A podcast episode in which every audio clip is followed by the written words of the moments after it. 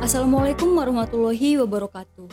Ini adalah podcast Muslimah Reformis, dialog kemanusiaan dalam spirit yang inklusif. Podcast ini berusaha mendialogkan persoalan-persoalan kemanusiaan dengan spirit ajaran Islam yang universal dan inklusif. Persoalan yang dikemukakan dalam podcast ini adalah hal-hal prinsipil tentang kemanusiaan dan isu-isu terkini, baik isu nasional maupun internasional. Podcast ini akan dipandu oleh saya, Ayu Alfiah Jonas atau Jojo, dengan narasumber utama Bunda Siti Musdah Mulia. Jangan lupa ya untuk share episode kali ini di media sosialmu, biar lebih banyak yang dengerin podcast ini. Selamat mendengarkan!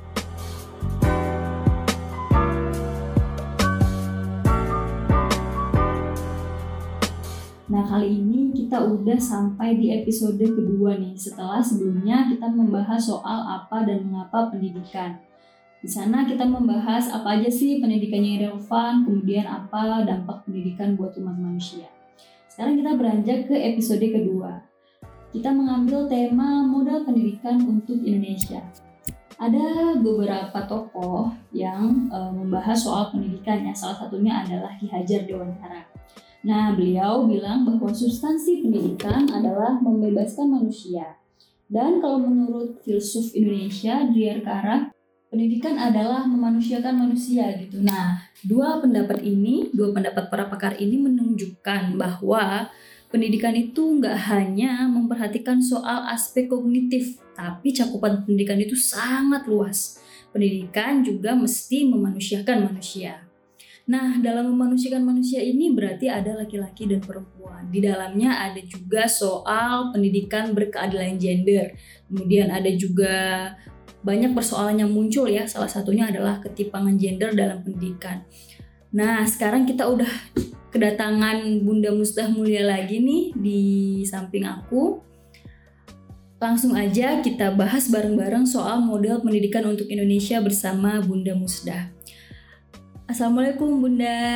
Waalaikumsalam warahmatullahi wabarakatuh. Ya, Bunda. Salam untuk seluruh pendengar. Kita bertemu lagi dalam kesempatan episode yang kedua ini. Iya. Oke Bunda, tadi introduction dari aku udah panjang banget tuh Bunda. Kita langsung ke pembahasan nih Bunda. Yang pertama Bun, aku ingin nanya nih Bun, di pendidikan itu kenapa sih harus ada pendidikan berkeadilan gender Bun? Ya betul, pertanyaannya Jojo ini bagus sekali ya, bahwa kenapa sih harus ya. Jadi salah satu hal yang membuat kenapa pendidikan kita itu harus ya berkeadilan gender. Tadi sudah disebutkan bagaimana pandangan Ki Hajar Dewantara, bagaimana pandangan Driyarkara ya tentang pendidikan, bahwa semuanya berujung kepada memanusiakan manusia. Nah, bicara tentang manusia itu ada macam-macam gendernya. Jadi ada gender laki-laki, ada gender perempuan, ada juga gender yang ketiga. Pembahasan tentang gender ini akan kita bahas di episode yang berikutnya ya, bukan pada saat ini. Sekarang kita fokus dulu pada pendidikan. Sebelum itu saya ingin menjelaskan dulu apa sih yang dimaksud dengan ketimpangan gender dalam pendidikan. Kenapa nanti kita penting merumuskan ya pendidikan yang berkeadilan gender. Nah, sekarang kita perlu tahu nih sahabat Muslimah Reformis ya. Ketimpangan gender dalam pendidikan itu antara lain mengambil 4 wujud ya. Jadi kalau dalam masyarakat ini kita bisa lihat 4 contohnya. Meskipun mungkin banyak yang contoh-contoh yang lain. Pertama, kesenjangan memperoleh kesempatan yang konsisten pada setiap jenis dan jenjang pendidikan. Perempuan itu cenderung memiliki kesempatan pendidikan yang lebih kecil ya dibandingkan dengan laki-laki. Akibatnya, ini terlihat di dalam data-data pendidikan kita, semakin tinggi jenjang pendidikan, itu semakin kurang jumlah perempuan. Kesenjangan ini pada gilirannya membawa kepada berbedanya rata-rata ya penghasilan atau pekerjaan laki-laki dan perempuan. Walaupun dengan latar belakang pendidikan yang sama, rata-rata penghasilan angkatan kerja perempuan secara konsisten itu lebih rendah dibandingkan dengan angkatan kerja laki-laki. Kenapa? Pertanyaannya begini, kenapa kalau semakin tinggi jenjang pendidikan jumlah perempuan semakin berkurang? Ya karena perempuan itu menghadapi banyak hambatan. Ada hambatan budaya, yang mereka dipaksa menikah, yang mereka punya hambatan pandangan patriarkal. Kalau perempuan nggak penting. Jadi kalau seorang keluarga nih sebuah keluarga punya dua anak ya, laki dan perempuan, biasanya mereka lebih cenderung ya memberikan prioritas kepada anak laki-laki ketimbang anak perempuan. Padahal boleh jadi anak perempuannya lebih cerdas ya, lebih tekun dan seterusnya. Nah, yang kedua itu ketimpangan berkaitan dengan angka partisipasi sekolah. Ada kecenderungan semakin tinggi kelompok usia, semakin lebar kesenjangan menurut gender. Nah, ini juga sih masalahnya karena apa? Karena meskipun angka partisipasi perempuan itu lebih rendah, kalau misalnya kita perhatikan di tingkat pendidikan dasar, tapi mereka lebih mampu bertahan ya ketimbang anak laki-laki. Karena biasanya ya angka putus sekolah siswa perempuan itu selalu lebih kecil. Artinya apa? Mereka itu biasanya lebih tekun, ya, lebih berhasil. Bahkan di perguruan tinggi sekarang rata-rata yang cum laude atau lulus terbaik itu perempuan ya. Makanya karena itu tapi kebanyakan mereka nggak diberikan kesempatan loh untuk sekolah atau untuk mengenyam perkuliahan. Sedih juga nih betul-betul karena banyak anak-anak gadis ya, anak-anak perempuan yang punya mimpi besar, tetapi ya itu mereka dihadang oleh pandangan-pandangan yang bias gender dalam agama maupun dalam budaya. Nah yang ketiga, ketimpangan dari segi minat. Ini kenapa ya, kalau kita melihat bahwa minat laki-laki itu lebih dominan pada kejuruan teknologi dan industri. Sebaliknya minat perempuan itu lebih dominan pada ilmu-ilmu ketetausahaan, perawat, ya, kesehatan, teknologi kerumah tanggaan, ya, menjadi guru dan sebagainya. Itu kenapa ya, karena masyarakat juga selalu memberikan ekspektasi kepada perempuan untuk menjadi perawat gitu kan. Enggak, jarang tuh orang tua ya, bahkan masyarakat juga nggak suka kalau perempuan itu jadi teknolog atau jadi seorang montir misalnya. Yusuf misalnya. Makanya jadi kasihan juga, jadi sebagai perempuan tuh diarahkan untuk milih, kamu milih jurusan ini aja gitu kan. Nah yang keempat itu ketimpangan gender juga terlihat pada buku-buku. Nah, pada isi-isi buku pelajaran, kebanyakan muatan buku pelajaran itu khususnya bahasa dan sastra ya, pendidikan jasmani, kesenian dan seterusnya itu membahas kedudukan perempuan dalam masyarakat yang cenderung masih menganut nilai-nilai bias gender. Saya masih punya loh buku yang buku untuk anak SD ya, dia di situ dikatakan bapak pergi ke kantor, ibu pergi ke pasar atau ibu masak di dapur. Padahal ya anaknya kan bingung karena apa? Karena ibunya pergi ke kantor pagi-pagi, bapaknya yang masak gitu kan. Nah, pandangan-pandangan yang bias gender dalam pendidikan ini mesti diubah. Bagaimana caranya? Nah, kita harus mengemas nih ke depan ya. Jojo, kita harus mengemas bagaimana pendidikan itu mulai dari tingkat PAUD sampai ke perguruan tinggi. Itu betul-betul dibangun dengan prinsip-prinsip pendidikan yang berkeadilan gender. Iya. Berarti ada 4 hal ya Bu. Salah satu yang paling prinsipal itu berarti soal pendidikan gender di keluarga ya Bu. Sangat ya. Karena kalau di dalam keluarga dia dicekoki dengan nilai-nilai atau dihegemoni dengan nilai-nilai yang bias gender, itu akan membekas ya dalam pikirannya, dan biasanya si anak sulit untuk terlepas atau terbebas dari hungkungan ya pandangan-pandangan patriarkal seperti itu seumur hidupnya. Kasian sekali gitu ya untuk lo, karena itu pendidikan itu seharusnya membebaskan, membuat orang tuh merdeka. Sekarang ada sebuah program yang sedang gencar ya dilakukan oleh pemerintah, kampus merdeka belajar untuk merdeka, begitu ya maksudnya. Bicara soal di Indonesia nih Bun ya, kita juga tidak hanya menghadapi soal kesetaraan gender ya Bun ya, ada ketimpangan gender dan lain sebagainya masalahnya. Nah, kita juga menghadapi suku yang berbeda, agama yang berbeda, bahasa yang berbeda, banyak perbedaan yang ada gitu Bun. Nah, makanya di sini aku meng-highlight ada pendidikan multikultural nih Bun di Ensiklopedia Muslimah Reformisnya Bunda di bukunya. Itu kenapa sih Bun pendidikan multikultural menjadi penting gitu Bun? Ya karena kita ini bangsa yang sangat-sangat heterogen. Nah, dengan untungnya ya para leluhur kita itu orang-orang yang sangat bijak. Saya suka membayangkannya luar biasa ya, para leluhur kita bayangkannya ikon atau simbol Bhinneka Tunggal Ika itu sudah muncul pada abad ke-5 loh di Nusantara kita, jauh sebelum Indonesia itu merdeka. libatkan para leluhur kita, jadi para fathers and mothers kita juga mengangkat nilai-nilai luhur yang ditinggalkan oleh para pendahulu kita. Jadi bayangkan abad kelima itu sudah dikenal semboyan Bhinneka Tunggal Ika, bahwa perbedaan itu nggak masalah, bahwa keberagaman itu adalah sebuah keindahan ya. Jadi Bhinneka Tunggal Ika itu adalah beragam ya, tetapi tetap indah, tetap satu ya, satu yang akan menimbulkan keindahan gitu kan. Jadi menurut saya ini nggak bisa dilupakan karena penting sekali bagi seluruh warga Indonesia menghayati keberagaman.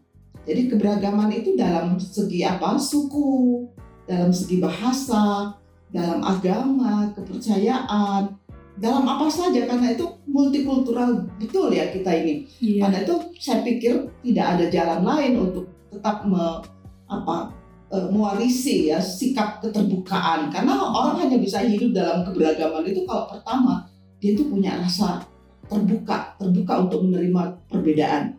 Karena itulah penting di Indonesia ini kita membangun satu pendidikan yang memiliki konsep multikultural, sehingga apa? Sehingga warga negara atau peserta-peserta didik kita dan anak-anak kita itu sejak awal atau sejak dini mengerti bahwa mereka hidup di dalam keberagaman. Lautan ya, perbedaan. Sangat berbeda satu sama lain. Ini kan luar biasa nih kalau di Indonesia.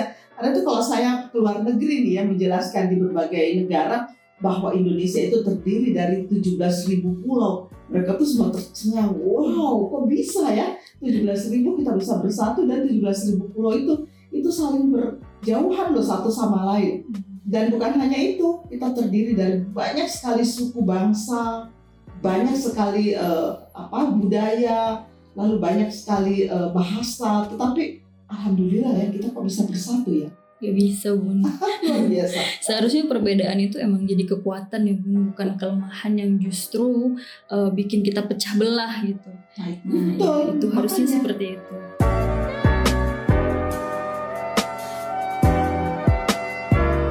Nah oke Bun, tadi itu ada pendidikan multikultural ya Bun ya.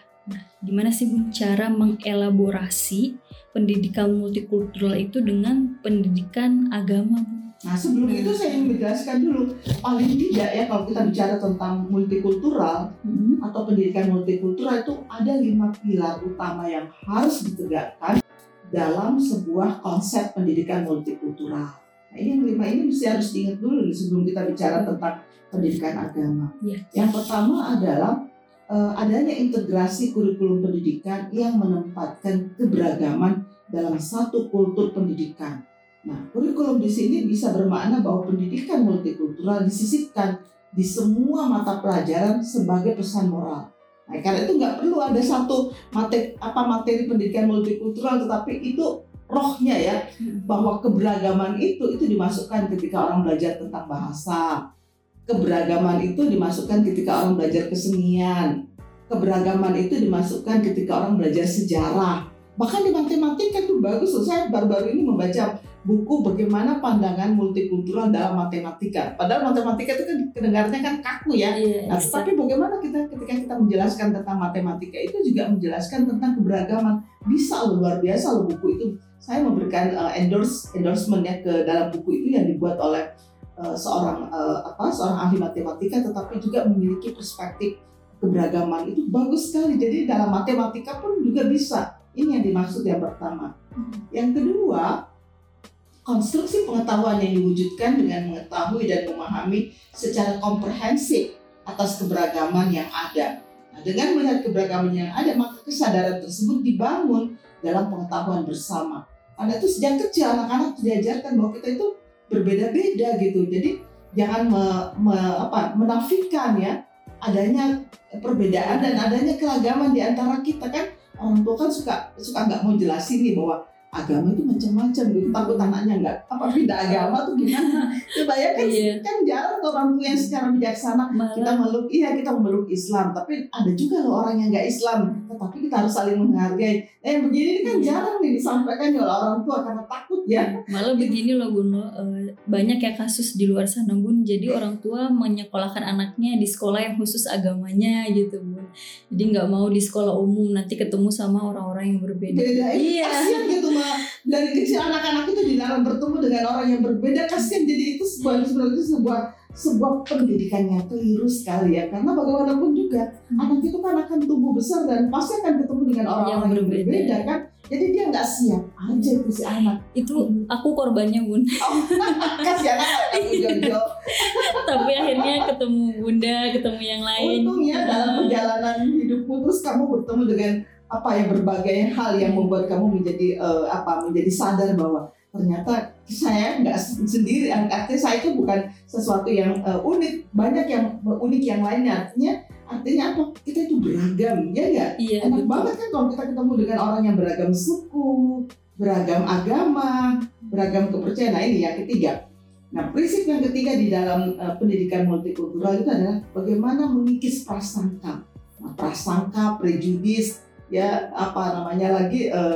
suzon ya, Bu. Suzon bahasa paling enak tuh buat orang Islam, suzon. Ya, itu fitnah loh semuanya itu, dan berbagai stigma negatif yang lahir dari interaksi antar elemen keberagaman dalam kultur pendidikan ya. Karena itu pendidikan itu harus dibangun berbasis husnuzon. Maka mestinya kan kita berpikiran positif, berbaik sangka. Mengapa?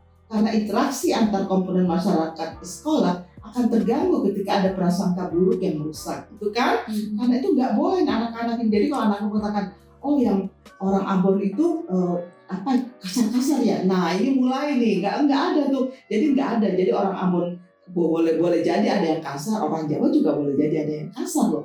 Jadi kalau kita katakan kasar itu adalah sifat bukan sifat sebuah suku, tapi sifat individual. Gitu. Tidak mengkotak-kotakkan. Iya, jadi ada orang Ambon yang halus, ada orang Ambon yang kasar. Sama orang Jawa juga ada yang halus, ada yang kasar, ya, ada yang suaranya gede. Iya. Ada yang suara. Jadi kita harus bisa memahami keragaman manusia. Jadi bukan kita mengatakan oh kalau Ambon begitu, ya enggak lah ya. Jadi tidak boleh kita menggeneralisir. Itu adalah sifat individual, bukan sifat sebuah suku.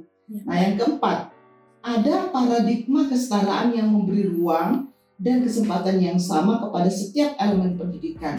Nah, hal ini sesuai dengan salah satu tujuan pembangunan milenium, yaitu education for all, ya, pendidikan untuk semua.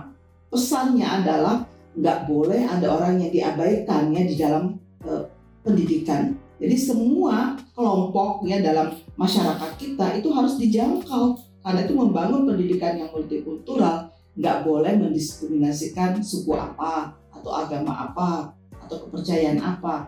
Semua warga negara harus mendapatkan perlakuan yang setara. Inilah pesannya. Nah, yang kelima, apa itu dalam pendidikan multikultural? Pilar yang kelima adalah memberdayakan budaya sekolah terhadap setiap elemen dalam pendidikan. Nah, karena itu di dalam pendidikan multikultural inilah ya betul-betul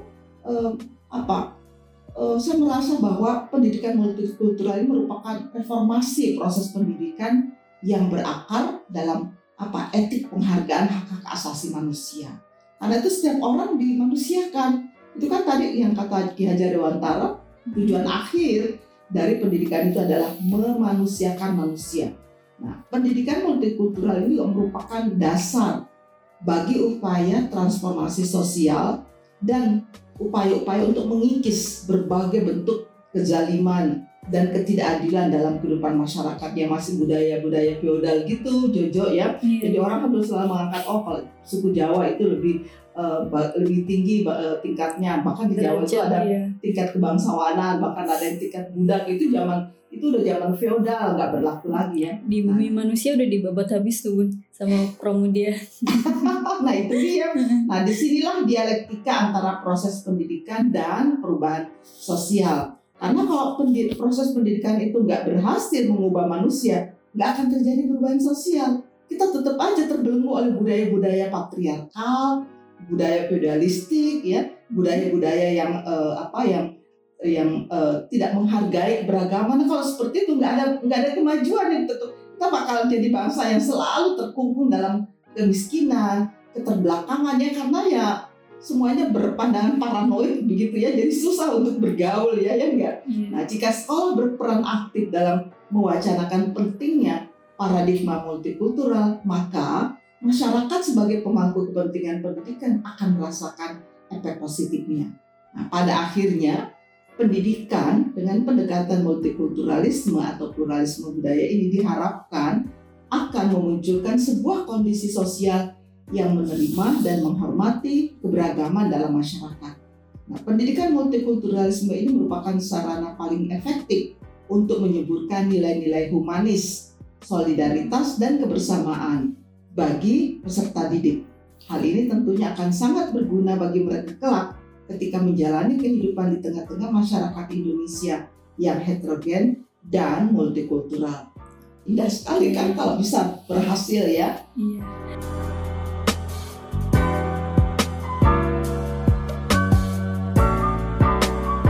Kemudian tantangan selanjutnya, Bun, setelah muncul kesadaran bahwa kita berbeda adalah membagikan kesadaran itu ke orang sekitar ya, Bun. Itu tantangan tersebut. Iya.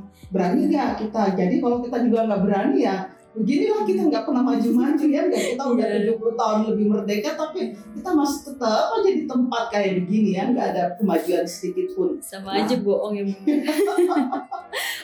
Karena itu penting sekali bagi kita untuk membangun pendidikan multikultural. Nah, paling susah di pendidikan multikultural itu dalam agama. Kenapa? Karena kalau dalam agama itu banyak hal-hal yang dianggap itu sudah mutlak, nggak boleh diubah-ubah gitu kan. Waduh, kalau sudah berpendapat seperti ini, wah, saya kadang-kadang bingung orang beragama itu apa gitu ya. Jadi menurut saya ya agama itu memang ada yang sifatnya itu sudah merupakan hal yang nggak bisa diubah, dan itu namanya doktrin, dan itu pastinya nggak banyak, hanya sedikit sekali. Bahkan beberapa ulama mengatakan nggak sampai 5% ya dari ajaran agama itu yang bersifat doktrin. Lainnya itu semuanya adalah interpretasi, artinya ya dibangun sesuai dengan kebutuhan manusia dengan gitu. Konteks ini ya sangat. Karena itu saya berpikir ya, kenapa ya orang kok tidak mau melihat bahwa agama itu juga untuk memanusiakan manusia. Jadi kita beragama ini ya untuk membangun apa? Kemaslahatan hidup bersama, sehingga dengan agama ini kita bisa lebih maju, bisa lebih bahagia, dan lebih maslahat ya dalam kehidupan bersama. Bun, ini waktu kita udah agak lama, Bun, udah 20 menit. Nah, pembahasan soal pendidikan agama kita geser ke episode 3 aja ya, Bun, ya. Oke. Saya kira iya. Saya kira supaya itu lebih konkret nantinya ya. Oke, baik, sahabat muslimah reformis semuanya, karena waktu sudah agak lama, kita akan membahas selanjutnya di episode ketiga. Makanya sahabat muslimah reformis jangan lupa untuk mendengarkan lagi di episode ketiga. Oke, sekian dulu dari aku dan Bunda di episode 2 kali ini, yaitu berjudul Model Pendidikan untuk Indonesia. Assalamualaikum warahmatullahi wabarakatuh. Oh iya, podcast ini bisa didengarkan melalui aplikasi Anchor dan Spotify. Untuk kirim kritik, saran, dan request tema bisa ke email podcastmuslimareformis@gmail.com. Kami tunggu ya. Dadah.